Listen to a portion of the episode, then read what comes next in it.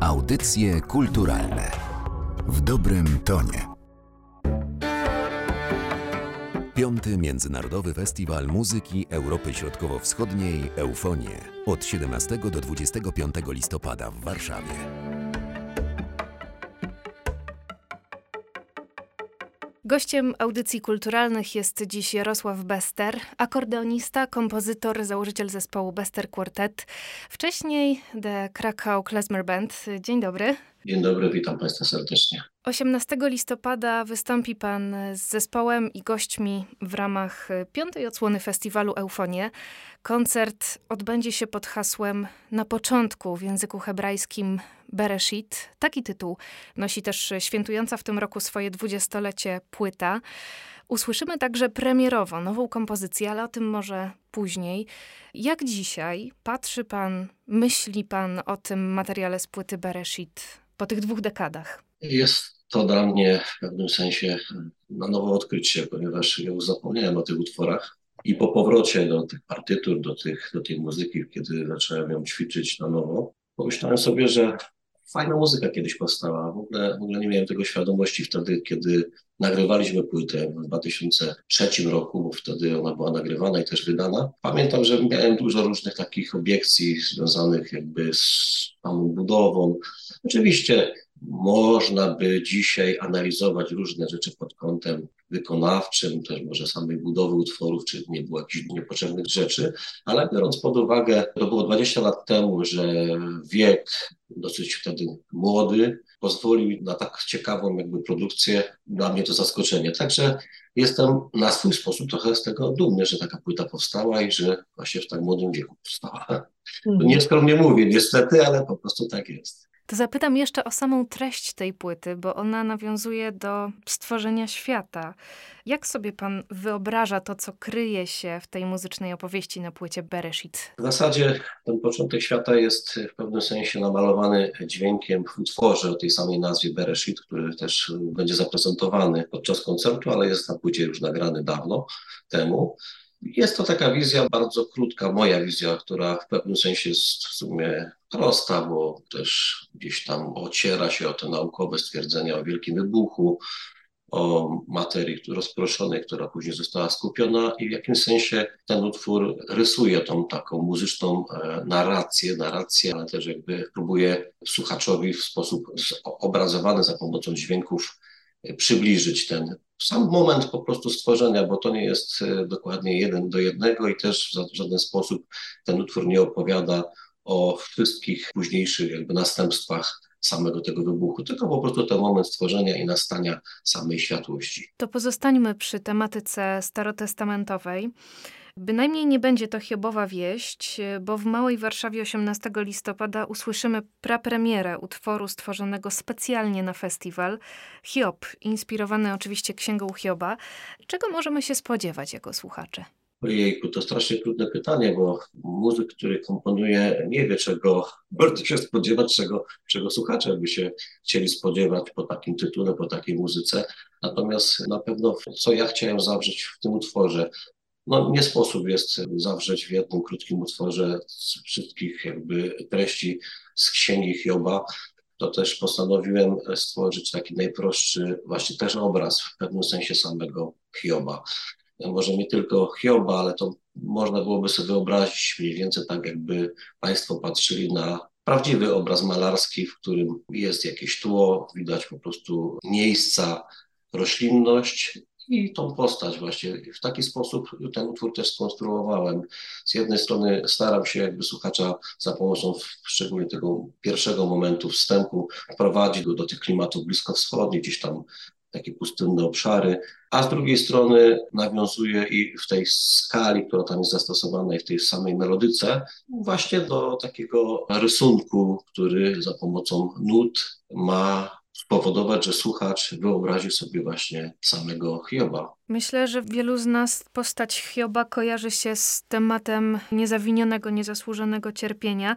I ja kiedy zobaczyłam w programie festiwalu ten utwór, to pierwsze moje skojarzenie to było to skojarzenie z y, ciężkimi wydarzeniami ostatnich miesięcy, z toczącymi się okrutnymi wojnami. Zastanawiam się, czy to też w jakiś sposób miało wpływ na powstawanie tego utworu? Utwór powstał jeszcze przed tymi wydarzeniami, ale jakoś tak bardzo niezamierzony sposób jest na tej płycie utwór Łzy Izraela, który chyba zupełnie przypadkowo faktycznie gdzieś nawiązuje do tych y, bardzo tragicznych momentów współczesnej historii.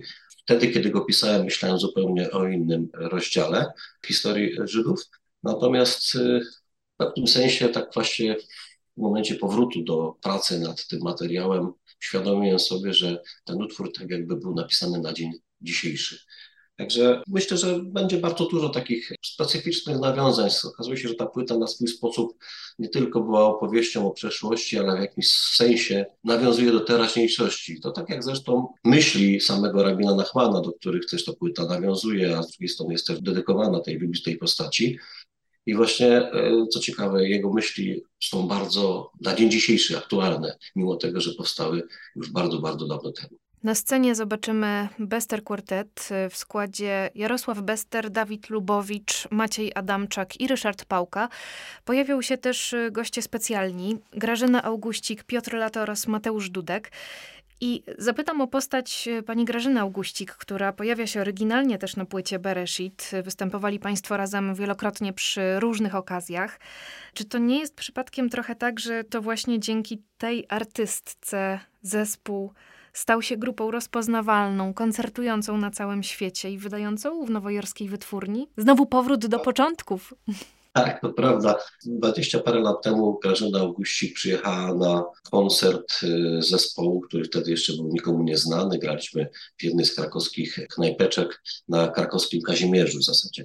Przyjechała zupełnie przypadkowo ze swoim znajomym i usłyszała mój zespół co ją zaintrygowało w tej muzyce, jak ona zawsze o tym opowiada i poprosiła mnie o spotkanie. I to właśnie ona powiedziała, że koniecznie ten materiał musi być nagrany. I właśnie wspomniała wtedy o wytwórni Cadik, że to jest taka wytwórnia e, idealna dla tego zespołu. Ja nawet w najbardziej śmiałych snach nie pomyślałbym o tym, że mogę wysłać wtedy płytę do Nowego Jorku, do samego Johna Zorna i że w ogóle ktoś zwrócił uwagę na taki skromny zespół, taki kwartecik grający sobie gdzieś tam na boczku, na krakowskim Kazimierzu. Okazało się, że nie miałem racji, Grażyna Augustik miała niesamowitego nosa, e, brzydko mówiąc. I faktycznie po krótkim, może półrocznym jakby tam takim okresie różnych przygotowań, bo oczywiście musiała powstać płyta najpierw, później trzeba było ją wysłać, trzeba było przeprowadzić różne tam kwestie związane z zapisami w umowach, różnych kwestiach związanych z okładkami. To jest czysta jakby techniczna sprawa. Pojawiła się płyta De Profundis i to był początek wielkiego szczęścia dla mnie, jak i dla mojego zespołu, ponieważ tak naprawdę od tego wszystkiego rozpoczęła się kariera tego zespołu, która trwa po dzień dzisiejszy, a ja osobiście jestem nieprawdopodobnie wdzięczny Grażynie Augustik za to, że właśnie no, miała tego właśnie przysłowiowego nosa i nie zostawiła sobie tych myśli dla siebie, tylko podzieliła się nimi ze mną. To też jednocześnie później okazało się przyczynkiem do naszej wieloletniej współpracy na polu muzycznym, ale też, też nie tylko muzycznym, bo my jesteśmy po prostu przyjaciółmi po, po wielu latach. Mamy do siebie wielki taki szacunek, wielką sympatię i cały czas bardzo chętnie ze sobą na scenie występujemy. Tak było na początku, a wracając na festiwal Eufonię, podczas którego będziemy mogli Państwa zobaczyć razem na scenie, y, motywem towarzyszącym tegorocznemu programowi są tradycje ludowe, również y, inspirujące Pana jako twórcę. I są to i tradycje bałkańskie, i francuskie, i żydowskie oczywiście, mieszające się na różnych wydawnictwach, oczywiście będące tylko y, punktem startowym, punktem wyjścia do muzyki autorskiej. Nie jest jednak zawsze łatwo zrozumieć, co ta tradycja rzeczywiście za sobą niesie, jak się do niej przybliżyć. W przypadku karty kultury trochę inaczej. Ja oczywiście wszystkie te smaki, o których pani wspominała, na swój sposób gdzieś tam przerabiałem, nim doszedłem do muzyki żydowskiej, bo ja jak byłem bardzo młodym jeszcze akordonistą, byłem wielkim miłośnikiem muzyki francuskiej, ale i rosyjskiej, gdzie ten akordeon przecież, na którym ja gram, jest bardzo, bardzo wyraźnie gdzieś tam zaakcentowany, bo i w muzyce Edith Piaf, ale i w tym tak zwanym słynnym mizet francuski, już nie mówiąc o rosyjskich różnych ciastówkach, choćby nawet. Akordeon jest, tak można powiedzieć brzydko, takim instrumentem brylującym, wręcz prowadzącym bardzo często. Ale żeby zrozumieć daną tradycję, faktycznie trzeba się w nią zagłębić. To nie może być tylko powierzchowne słuchanie jakichś tam bardzo znanych przebojów, tak jak to często bywa, że muzyka francuska najczęściej znana jest tylko z wykonania Edith Piaf, Jacques Brela i kilku E, im podobnych, czy na przykład e, w przypadku rosyjskich artystów, to najczęściej wszyscy kojarzą muzykę rosyjską z chórem Aleksandrowa albo na przykład z Ałą Pugaczową, prawda? Mamy po prostu dużo więcej tych odnośników, to trzeba wejść do tej tradycji głęboko, poszukać tych e, odnośników do tego najbardziej korzennego grania. I tak jest w przypadku też muzyki żydowskiej, klezmerskiej w szczególności, żeby zrozumieć budowę, istoty tej muzyki, trzeba się zagłębić w tych najbardziej starych, tradycyjnych tematach, jak i nagraniach. A oprócz tego Dobrze jest poznać tą kulturę od strony też historii narodu, od strony zwyczaju, od strony po pierwsze no chyba też duszy, bo też to jest istotne, żeby wgłębić się w, w tą właśnie jakby materię taką nienamacalną, tą taką ulotną, którą, którą jest też przecież muzyka, bo muzyka to nie tylko matematyka, która układa dźwięki w taktach, ale to jest też dynamika, artykulacja, a ponadto właśnie to coś ulotnego, czyli interpretacja, tworzenie muzyki klezmerskiej na nowo, czy tworzenie muzyki jakiejkolwiek na nowo, jeżeli ona ma mieć w sobie jakąś głębię, szczerość, musi być podparta bardzo takim głębokim, wnikliwym wejściem w daną kulturę.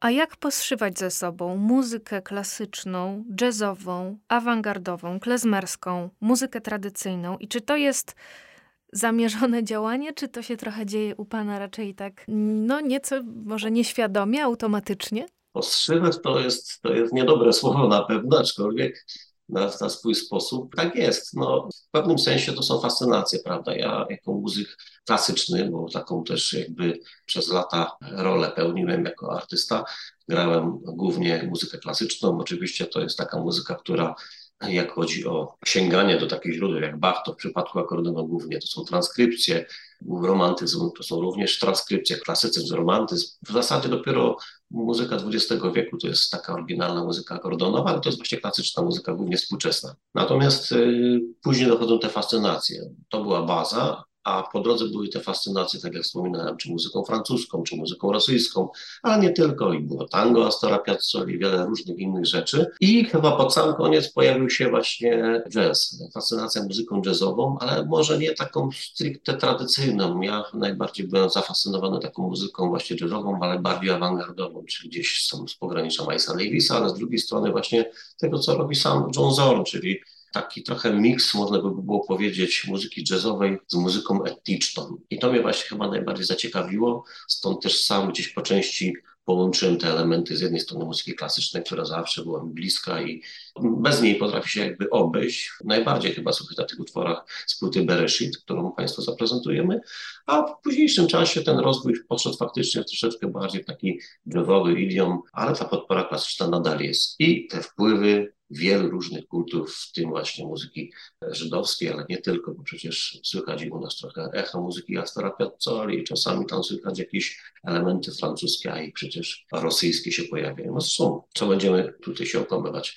I Żydzi w tych wszystkich państwach żyli i tą muzykę przetwarzali, asymilowali, to i też przecież wpływy muzyki rosyjskiej są słyszalne choćby w muzyce Mordechaja Gebirtika czy samego Bajgelmana Dawida, ale nie tylko, generalnie tam, gdzie było ich najwięcej, tam czuć ten taki smaczek y, tych poszczególnych jakby utworów i poszczególnych narodów. I to, o czym Pan mówi, się wspaniale komponuje z tematem przewodnim tegorocznych eufonii, czyli z tradycjami ludowymi, z koncertami, z muzyką o zabarwieniu etnicznym.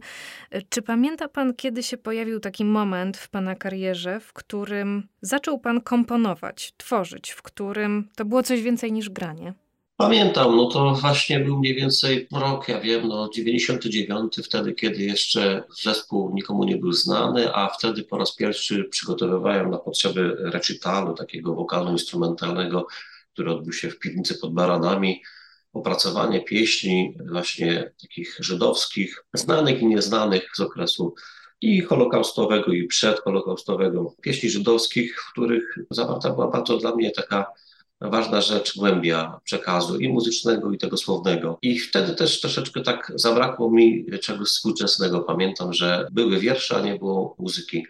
I wtedy zostałem poproszony przez taką wokalistkę, z którą wtedy współpracowaliśmy, Beatę Czarnecką, o to, żebym napisał jakiś utwór. I powstała wtedy pierwsza taka piosenka do słów w języku jidysz, Spielt sich singen, chce się tańczyć. I od tego się rozpoczęła właśnie moja przygoda z kompozycją. Później powstał właśnie utwór e, De Profundis, jeszcze chyba wcześniej niż De Profundis był utwór Sekrety Życia ale to tak już dokładnie nie jestem w stanie przytoczyć po kolei tych utworów, jak one powstawały, natomiast powiem szczerze, ja nie byłem wcale śmiałym kompozytorem, ja się bardzo bałem tego komponowania, nawet aranżowania się bałem. Wszystko robiłem w sposób taki niepewny dla mnie. Ludziom się to podobało, ja osobiście zawsze miałem do tego taki duży dystans, i po dzień dzisiejszy taki dystans mam, piszę, ale nigdy nie jestem pewny tego, czy to, co napisałem, jest fajne. Po prostu to, co serce podpowiada, nanoszę na papier i tak już zostanie. Czasami po jakimś okresie przekonuję się sam do tego, czasami nie.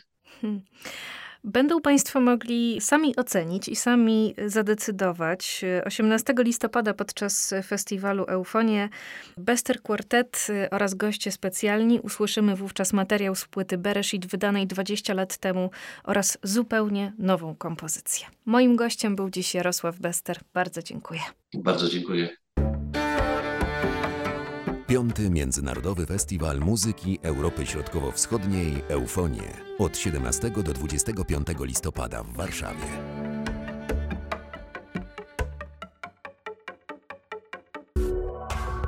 Audycje kulturalne w dobrym tonie.